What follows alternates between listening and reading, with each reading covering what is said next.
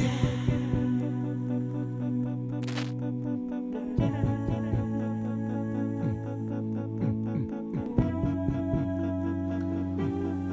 ัสสลามุอะลัยกุมวะเราะห์มะตุลลอฮิวะบะเราะกาตุผมริดวามัสมาดีมาจับตาสถานการณ์ปาเลสไตน์กับพี่น้อง ทุกวันจันทร์ถึงวันศุกร์นะครับอินชาอัลลอฮ์วันนี้เป็นวันจันทร์ที่ 9 เดือนชาบานฮิจรัสกราช1445 ซึ่งตรงกับวันที่ 19 เดือนกุมภาพันธ์ พุทธศักราช 2567 นะครับ มาดูสถานการณ์ที่กาซานะครับ ทางกระทรวงสาธารณสุขของปาเลสไตน์ได้แจ้งว่าทหารยิวก่อการร้ายได้ปฏิบัติการด้านการทหารส่งผลให้มีการล้างเผ่าพันธุ์14 จุดที่ฉนวนกาซาทำให้มีผลคนเสียชีวิตมากกว่า 100 คนนะครับ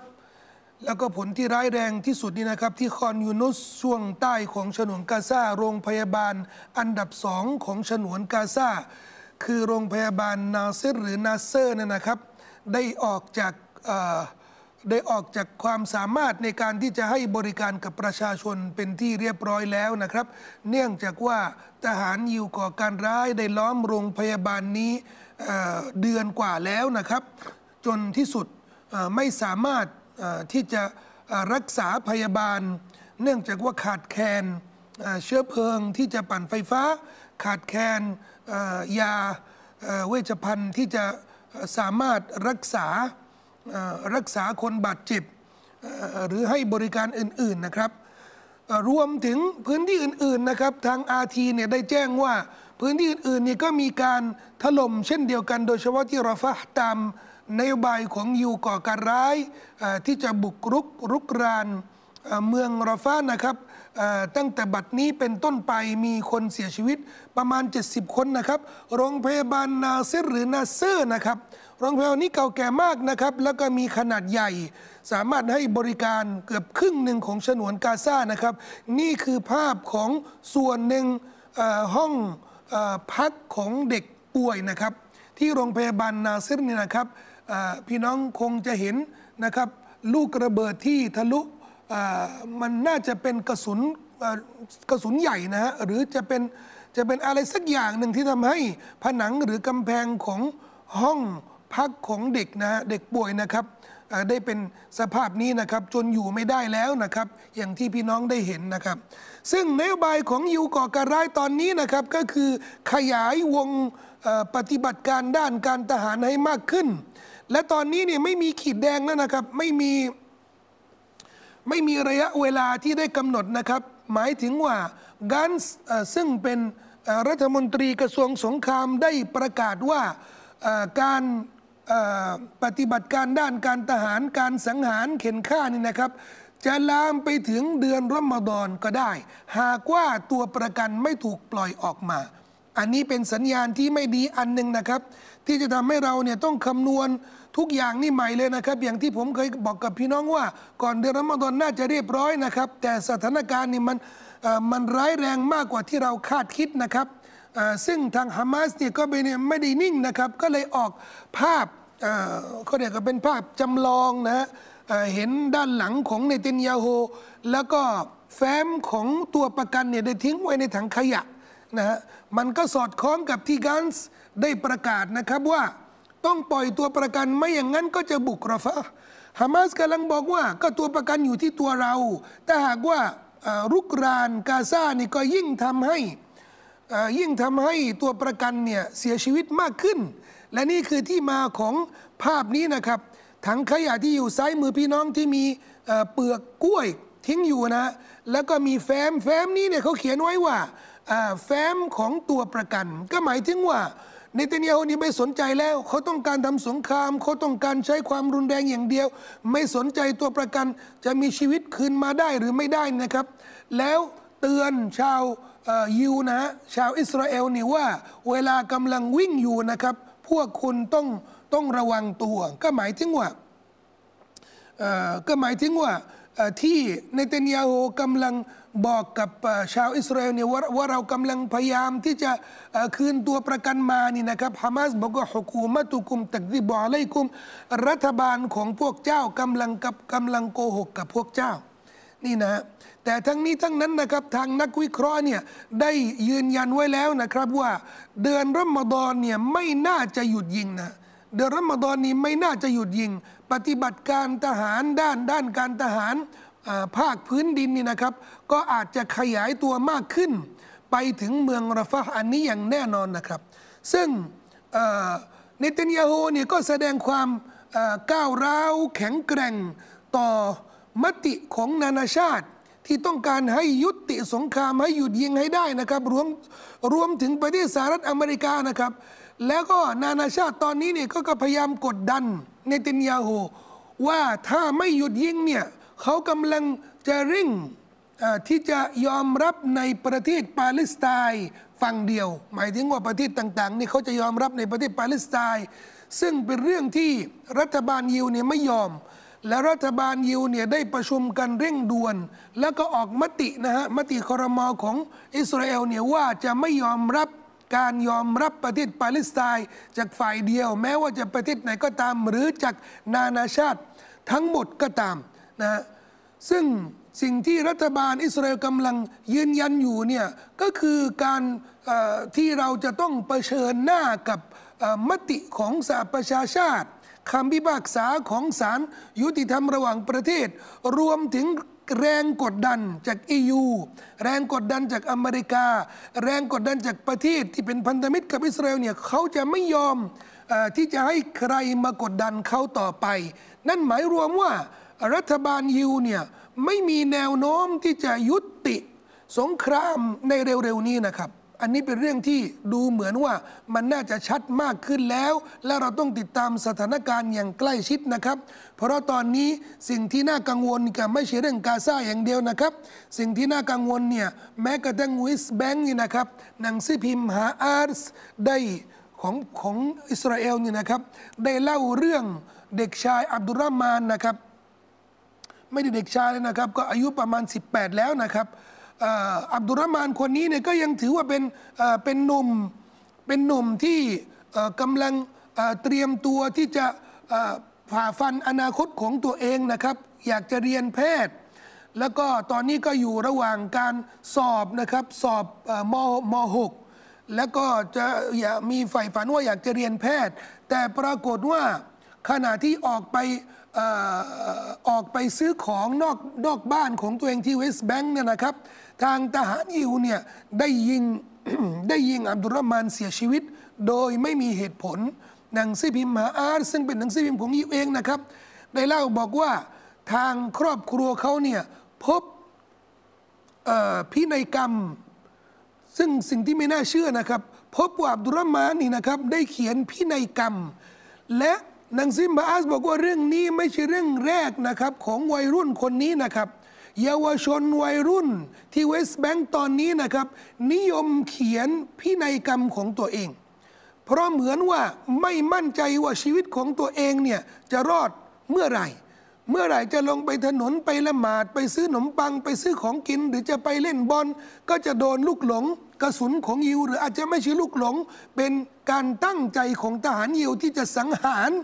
ชาวปาเลสไตน์โดยปราศจากเหตุผลก็ได้ ซึ่งทางกระทรวงสาธารณสุขของปาเลสไตน์ได้บอกว่าผู้เสียชีวิตเฉพาะในเวสต์แบงค์นะครับ ตั้งแต่ 7 ตุลาถึงวันนี้เนี่ย เกือบ 400 คนเลยนะครับ 398 คน เกือบ 400 คนแล้วนะ 400 คนเนี่ยเฉพาะเวสต์แบงค์ซึ่งมันไม่ใช่พื้นที่ทำสงครามนะครับ แต่เสมือนว่าเป็นพื้นที่ที่มีสงคราม นะเฉพาะยูรูซาลิมก็คืออักซอหรืออัลกุดสนี่นะครับ เฉพาะที่มีมัสยิดอักซอนี่นะผู้เสียชีวิตจากชาวปาเลสไตน์เนี่ย 49 คนครึ่งหนึ่งเป็นเด็กนะครับ ตั้งแต่ 7 ตุลา ตั้งแต่ 7 ตุลานี่ก็ประมาณประมาณ 5 เดือน หมายถึงว่าทุกสองวันนี่ก็ตายคนหนึ่งนี่เฉพาะเมืองเดียวนะ ที่มัสยิดอักซอนะพี่น้องลองคิดดูสิในเมืองอะในเมืองเราเห็นทหารกับทหารกับประชาชนเนี่ยปะทะกัน แล้วก็ตายสองวันคนสองวันคนอย่างเงี้ยพี่น้องจะคิดยังไงนะนี่มันจะเป็นสถานการณ์ที่ไม่เคยไม่เคยเจอมาก่อนหน้านี้เลยนะครับ แล้วใกล้เดือนรอมฎอนนี่ทางรัฐบาลของอิสราเอลเนี่ยได้ออกมาตรการ และเจ้าของมาตรการนี้นี่ก็คือกระทรวงความมั่นคงของเบนกาฟีรซึ่งเป็นพรรคขวาจัดของยิวก่อการร้ายนี่นะครับ ได้ออกมาตรการว่าในเดือนรอมฎอนจะไม่ให้ ชาวปาเลสไตน์ที่อายุน้อยกว่า 40 ปีนะฮะไปละหมาดที่มัสยิดอักซอนั่นหมายรวมเหมือนน้อยกว่า 40 ปีเนี่ยไม่ละหมาดที่มัสยิดอักซอนี่หมายถึงว่า คุณกำลังให้ เฉพาะอ่าจำนวน 10%ของประชากรเท่านั้นน่ะที่มีสิทธิ์ไปละหมาด จะเป็นผู้ชายหรือจะเป็นผู้หญิงทำไมอะเพราะประชากรชาวปาเลสไตน์ แม้ว่าที่อยู่ในประเทศอิสราเอล หรือที่อยู่ที่เวสต์แบงก์หรือที่อยู่ที่กาซาเนี่ยมากกว่า 60%นะครับเป็นวัยรุ่น เป็นวัยรุ่นนี่อายุต่ำกว่า 30 นะ มากกว่า 60%นะครับนี่เป็นภาพเก่านะครับ พี่น้องก็เห็นว่าส่วนมากที่ละหมาดนี่ก็คือเยาวชนใช่ไหมเยาวชน เพราะฉะนั้นฮามาสนี่ก็เลยออกคำเรียกร้องให้โลกมุสลิมเนี่ยได้กดดัน ได้กดดันรัฐบาลอิสราเอลนี่นะฮะเบนกาฟีรนี่นะคนนี้เนี่ยเขาขึ้นไปที่มัสยิดอักซอรอบๆมัสยิดอักซอ ซึ่งปกติแล้วนี่มันผิดกฎหมาย ผิดข้อตกลง ผิดมติสหประชาชาติ พื้นที่นี้เป็นพื้นที่ที่ถูกยึดครอง ต้องอยู่ในการดูแล ต้องอยู่ในการดูแลของอรัฐปาเลสไตน์แล้วก็เป็นศาสนสถาน ถ้าใครจะขึ้นเนี่ยต้องขออนุญาต จากชาวปาเลสไตน์เสียก่อนนี่ทั้งหมดเนี่ยมาตรการนี้เนี่ยเขาไม่ใช่เลยเนี่ยบินกาฟีรแล้วก็อยู่ก่ออยู่ก่อการร้ายเนี่ยขึ้นไปย่ำยี ชาวปาเลสไตน์แล้วก็ท้าทายนะไปไปไปไปเดินเล่นในมัสยิดอักซอซึ่งเรื่องนี้นะครับ ถ้าหากว่าเข้าเดือนรอมฎอนแล้ว แล้วสภาพของเวสต์แบงก์แล้วก็เยรูซาเล็มมัสยิดอักซอจะเป็นแบบนี้นะครับ น่าจะมีสถานการณ์ที่รุนแรงมากขึ้น อย่างที่ไม่มีใครคาดคิด คนที่เตือนนี่ไม่ใช่ตัวผมนะครับ คนที่เตือนเนี่ยคือเจ้าหน้าที่ EU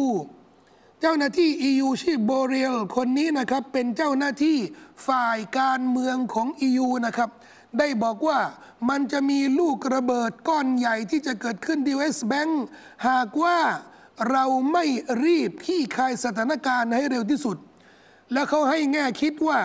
เราไม่สามารถที่จะขจัดฮามาสให้สิ้นซากอย่างที่รัฐบาลยิวได้อ้างนะครับโบเรลเนี่ยได้บอกว่า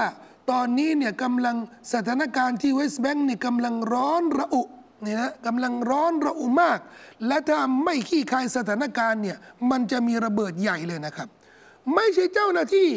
ต่างชาติหรือนานาชาติคนเดียวนะครับที่เขาพูดแบบนี้นะครับ และประนามพฤติกรรมของ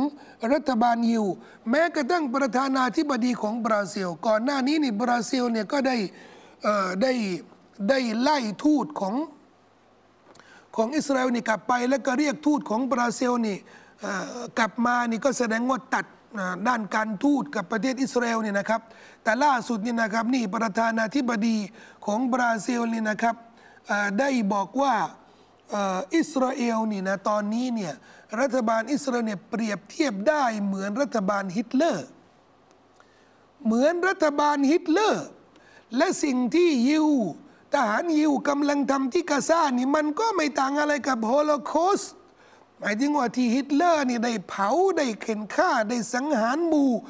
ยิวในสงครามโลกครั้งที่สองนี่นะครับโอ้ก็ที่ยิวกำลังทำที่กาซานี่นะก็ไม่ต่างอะไรกับฮิตเลอร์ที่กำลังทำ อ่อที่กำลังทำที่เคยทำไว้กับยิวเมื่อสงครามโลกครั้งที่สองความเข้มแข็งความรุนแรงของคำพูดนี้เนี่ยทำให้รัฐบาลอิสราเอลเนี่ยต้องเรียกทูตต้องเรียกทูตกลับมาด่วนเลย เนื่องจากว่าการพูดของอรอประธานาธิบดีบราซิลเนี่ยนะครับทำให้รัฐบาลยิวไม่พอใจอย่างมากเลยนะครับ นี่นะ ตะกี้นี่ผมบอกว่าประเทศบราซิลเนี่ยได้ตัดการทูตนะครับไม่ใช่บราซิลเนี่ยผมพูดผิดนะครับโบลิเวีย ซึ่งเป็นประเทศที่ติดกับอ่าบราซิลนี่นะครับ แต่นี่ประธานาธิบดีบราซิลเนี่ยไม่สนใจนะครับ ได้ประนามพฤติกรรมของทหารยิวก่อการร้าย และบอกว่านี่มันเยี่ยงการกระทำของฮิตเลอร์ ในช่วงสงครามโลกครั้งที่สองนี่ทางอ่อศาลยุติธรรมระหว่างประเทศที่เคยออกคำสั่งให้ รัฐบาลยูเนี่ยได้ทำปฏิบัติมาตรการรักษาความปลอดภัยของประชาชน เพื่อไม่ให้เกิดการล้างเผ่าพันธุ์ หรือสังหารหมู่ตามข้อมูลที่ทาง ประเทศเซาท์แอฟริกาได้ร้องเรียนไว้ ปรากฏว่ามีหลายประเทศที่ได้ร้องเรียนเข้ามายังศาลยุติธรรมระหว่างประเทศ เพิ่มคดีที่จะต้องสอบสวนเกี่ยวกับอิสราเอลมากขึ้น หนึ่งในนั้นน่ะที่ได้ยื่นคำร้องให้ศาลระหว่างประเทศได้อธิบายหรือได้ให้คำชี้แนะหรือคำปรึกษาเกี่ยวกับการกระทำของรัฐบาลยิวหรือทหารยิวเนี่ย ว่ามันจะมีผลด้านกฎหมาย ระหว่างประเทศอย่างไร เจ้าภาพที่ยื่นคำร้องนี่นะครับ ก็คือสหประชาชาติเองนะครับสหประชาชาตินี่กำลังงงอยู่บอกว่าที่กำลังเกิดขึ้นเนี่ยการสังหารหมู่หรือการความรุนแรงที่เกิดขึ้นที่กาซาเนี่ยมันจะไม่มีผลด้านกฎหมายอะไรเกิดขึ้นเลยได้ไง ทั้งทั้งที่ มาตรฐานต่างๆ ที่เป็นกฎหมายระหว่างประเทศ อาชญากรรม สงครามต่างๆเนี่ยมันชี้ชัดว่าการกระทำนี้เนี่ยมันผิดกฎหมายระหว่างประเทศสหประชาชาตินี่ก็อยากจะรู้ว่า เรื่องนี้เนี่ยมันจะส่งผลอะไรบ้าง ที่สหประชาชาติจะต้องระวังเกี่ยวกับเรื่องการละเมิด กฎหมายระหว่างประเทศ อยากจะให้ศาลยุติธรรมระหว่างประเทศเนี่ยได้ให้ข้อแนะนำซึ่งถ้าให้ข้อแนะนำมาแล้วเนี่ย ว่ามันมีผลทางกฎหมายแน่นอน อันนี้นะครับที่จะทำให้มีแรงกดดันมากขึ้นต่อประเทศอิสราเอลแต่เรื่องนี้นะครับเรื่องนานาชาติเนี่ยที่เรากำลังเห็นกำลังประนามกำลังกดดัน รัฐบาลยิวก่อการร้ายในขณะนี้นะครับ ดูเหมือนว่าเป็นเรื่องปกติ เพราะอาชญากรรมที่ยิวก่อการร้ายกำลังทำกับพี่น้องปาเลสไตน์เนี่ยมันค่อนข้างชัดมากที่สุดแล้วนะครับ แต่ที่มันแปลกใจมากขึ้น แต่มันก็สอดคล้องที่ผมเคยบอกกับพี่น้องนะครับ ที่แปลกใจมากขึ้นนี่นะครับ ก็คือจุดยืนของอียิปต์รัฐบาลอียิปต์นี่นะครับ คนที่นั่งอยู่ซ้ายมือพี่น้องนี่นะครับ ชื่อแซมิฮชุกรี เป็นรัฐมนตรีต่างประเทศของอียิปต์ถูกเชิญไปยังโฟรัมมิวนิกที่เยอรมันนี่ก็เป็นการประชุมจะได้ปรึกษาเรื่องความมั่นคงของโลก ก็ได้พูดถึงเรื่องความเรื่องสันติภาพในตะวันออกกลาง แล้วก็ผู้หญิงที่นั่งคนที่นั่งที่นั่งอยู่เนี่ยที่ผมเบอร์หน้านี่นะ นี่คืออดีต รัฐมนตรีต่างประเทศของอิสราเอล ได้ตั้งคำถามให้ซามิฮ์ชุกรีเนี่ยรัฐมนตรีต่างประเทศของอียิปต์ว่า ตกลงการกระทำของฮามาสเนี่ยที่ฮามาสไปบุกวันที่ 7 ตุลาเนี่ยมันเป็นเรื่องที่ ประเทศอียิปต์และประเทศอาหรับนิยอมรับกันไหมแค่นั้นแหละครับซามิฮชุกรีก็เลยออกมาประนามฮามาสบอกว่าฮามาสต้องต้องถูกกระจัดแล้วก็ต้องถูกห้ามไม่ให้มีใครสนับสนุน แล้วพูดพาดพิงถึงประเทศกาตาร์ด้วย บอกว่าและประเทศไหน หรือแหล่งไหนแห่งไหนที่กำลังสนับสนุนฮามาสเนี่ยต้องถูกลงโทษแค่นั้นแหละครับ กลายเป็นซึนกลายเป็นสึนามินะครับในโซเชียล รัฐมนตรีต่างประเทศของอียิปต์เนี่ยถูกประนามอย่างรุนแรง อันนี้เรื่องหนึ่งนะครับ ก็คือการที่แทนที่จะประนามทหารยิว แทนที่จะประนามการกระทำของรัฐบาลยิวนะครับ กลับมาประนามฮามาสประนามนักรบของฮามาสที่เขากำลังปกป้องแผ่นดินของเขา แต่เรื่องนี้เรื่องนี้มันก็คือเรื่องร้ายแรงอันหนึ่งเรื่องแรเรื่องที่ร้ายแรงกว่านี้นะครับ พอเขาถูกถามว่า แล้วถ้าหากว่าอิสราเอลเนี่ยได้ปฏิบัติการด้านการทหารที่ราฟาห์เนี่ยและมีชาวปาเลสไตน์เนี่ยจะหนีไปอียิปต์เนี่ยจะขอลี้ภัยไปอยู่อียิปต์เนี่ยอียิปต์เนี่ยจะเปิดพรมแดนให้เขาไหม ซึ่งก่อนหน้านี้เนี่ยตลอด 5 เดือนที่ผ่านไปแล้วเนี่ยอียิปต์ได้ประกาศอย่างชัดเจนว่า เขาจะไม่ยอมรับที่จะให้อิสราเอล ได้ใช้ปฏิบัติการด้านการทหารเนี่ย เป็นวิธีการในการที่จะขับไล่ชาวปาเลสไตน์จากกาซาและเขาจะไม่ให้เรื่องนี้เกิดขึ้นอย่างแน่นอน แต่ปรากฏว่าคราวนี้เนี่ยซาเมฮชุกรีรัฐมนตรีต่างประเทศของอียิปต์เนี่ยได้บอกว่าถ้าด้านถ้าจะมองด้านสิทธิมนุษยธรรมเนี่ยอาจจะต้องเปิดก็ได้ เรื่องนี้มันก็เลยเปิดโปงแล้วก็แฉความเลวร้ายของรัฐบาลอียิปต์ที่พูดอย่างหนึ่งแล้วก็ปฏิบัติอย่างหนึ่ง ทาง BBC ได้สำรวจ ภาพดาวเทียม ในพื้นที่ระหว่างรอฟากับอียิปฝั่งของกาซาและก็ฝั่งอียิปปรากฏว่าปรากฏว่ากำลังมีเรื่องก่อสร้างเกิดขึ้น เรื่องการสร้างเกิดขึ้นนี่ก็เกิดขึ้นนี่ก็คือเรื่องรั้วที่กำลังก่อสร้าง รั้วที่กำลังก่อสร้างระหว่างกาซากับอียิปต์ รั้วนี้เป็นรั้วที่จะถูกใช้ในอนาคตที่เคยมีข่าวข่าวว่าจะต้องมีรั้วสำรวจทุกสิ่งทุกอย่างที่มันจะเกิดขึ้นใต้ดิน หมายถึงว่าถ้าฮามาสมีอุโมงค์อะไรเนี่ยจะต้องสำรวจได้ และตอนนั้นน่ะอียิปต์ก็ปฏิเสธ แล้วก็ประเทศอาหรับที่ถูกอ้างอ้างที่ถูกแอบอ้างว่าเขาสนับสนุนด้านการเงินเช่น อิมเรตนี่ก็ปฏิเสธ แต่ปรากฏว่ามันมีจริง เรื่องก่อสร้าง กำแพงกำแพงใหญ่ระหว่างกาซากับอียิปต์นี่มันมีจริง ไม่ใช่เพียงแค่นี้นะครับ นี่นะ อันนี้ก็อีกภาพหนึ่งที่ทาง BBC ได้เสนอมาเป็นภาพทางดาวเทียม เขาบอกว่านี่พี่น้องได้เห็นนะขีดแดงนี่นะครับ ก็เป็นกำแพงระหว่างกาซากับอียิปต์นะภาพซ้ายมือนี่นะครับนะนะอียิปต์นะอียิปต์แล้วก็เส้นทางที่จะไปสู่กาซานี่นะ ซ้ายมือเนี่ยพี่น้องได้เห็นเนี่ยมันไม่มีพื้นที่พื้นที่ว่าง แต่ขวามือนี่ปรากฏว่ารัฐบาลอียิปต์ได้เคลียร์พื้นที่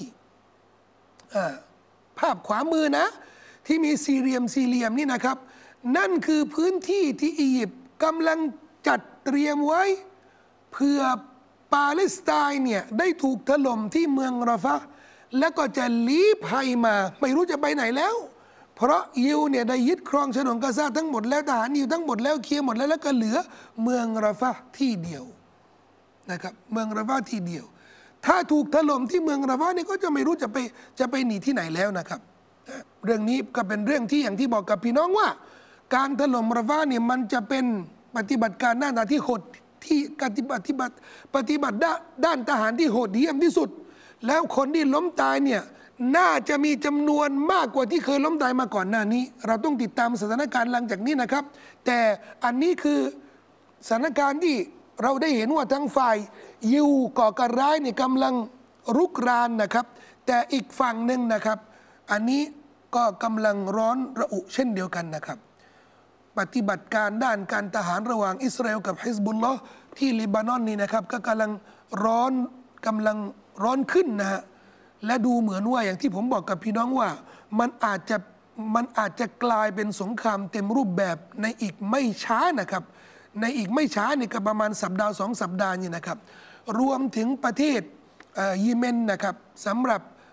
พวกฮูซี่นะครับก็ได้ประกาศว่าสามารถถล่มเรือเรือพาณิชย์ของอังกฤษของอังกฤษนะครับ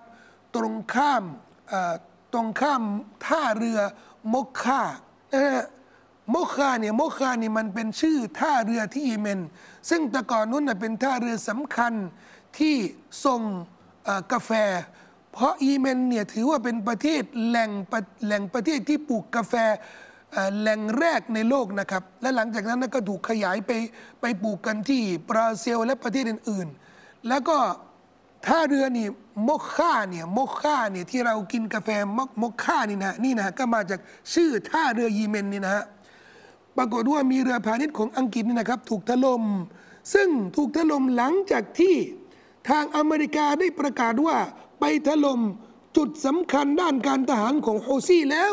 รวมถึงโดรนใต้น้ำซึ่งเป็นข่าวใหม่ นั่นหมายรวมว่าโฮซี่เนี่ยเขามีสามารถมีความสามารถ ที่จะมีโดรนมีเรือดำน้ำนะฮะเป็นโดรนนะไร้คนขับนะครับ และถ้าว่าเรื่องนี้จริง มันก็จะสอดคล้องกับข้อมูล ที่เขาบอกว่าฮูซี่นี่เขาขู่ว่าจะไปถล่มเคเบิลของอินเทอร์เน็ต ซึ่งเคเบิลอินเทอร์เน็ตที่อยู่ใต้ทะเลแดงนี่นะครับ มันต่อรอยระหว่างเอเชียกับแอฟริกาและยุโรปนะฮะบ้านเรานี่มีผลกระทบแน่นอนนะครับ ถ้าฮูซี่เนี่ย ได้ระเบิดเคเบิลอินเทอร์เน็ตนี่นะครับ อันนี้เป็นเรื่องใหญ่นะครับ เป็นเรื่องใหญ่และเขากลัวมาก แต่นี่อเมริกาประกาศแล้วไงว่าเขาสามารถถล่มหรือโดรน โดรนใต้น้ำดำใต้น้ำนะครับ นั่นไม่ทำให้ฮูซี่เนี่ยได้ถอยแม้แต่น้อยนะครับ เขาก็ประกาศว่าเขาจะเดินหน้าในการที่จะปกป้องพี่น้องชาวกาซาและนี่ก็อาทีก็ยืนยันว่าสามารถนี่นะยิงเรือ ยิงเรือของอังกฤษลำหนึ่ง สถานการณ์เหล่านี้ทั้งหมดเนี่ยมันกำลังชี้ชัดนะครับว่า ตะวันออกกลางยังไม่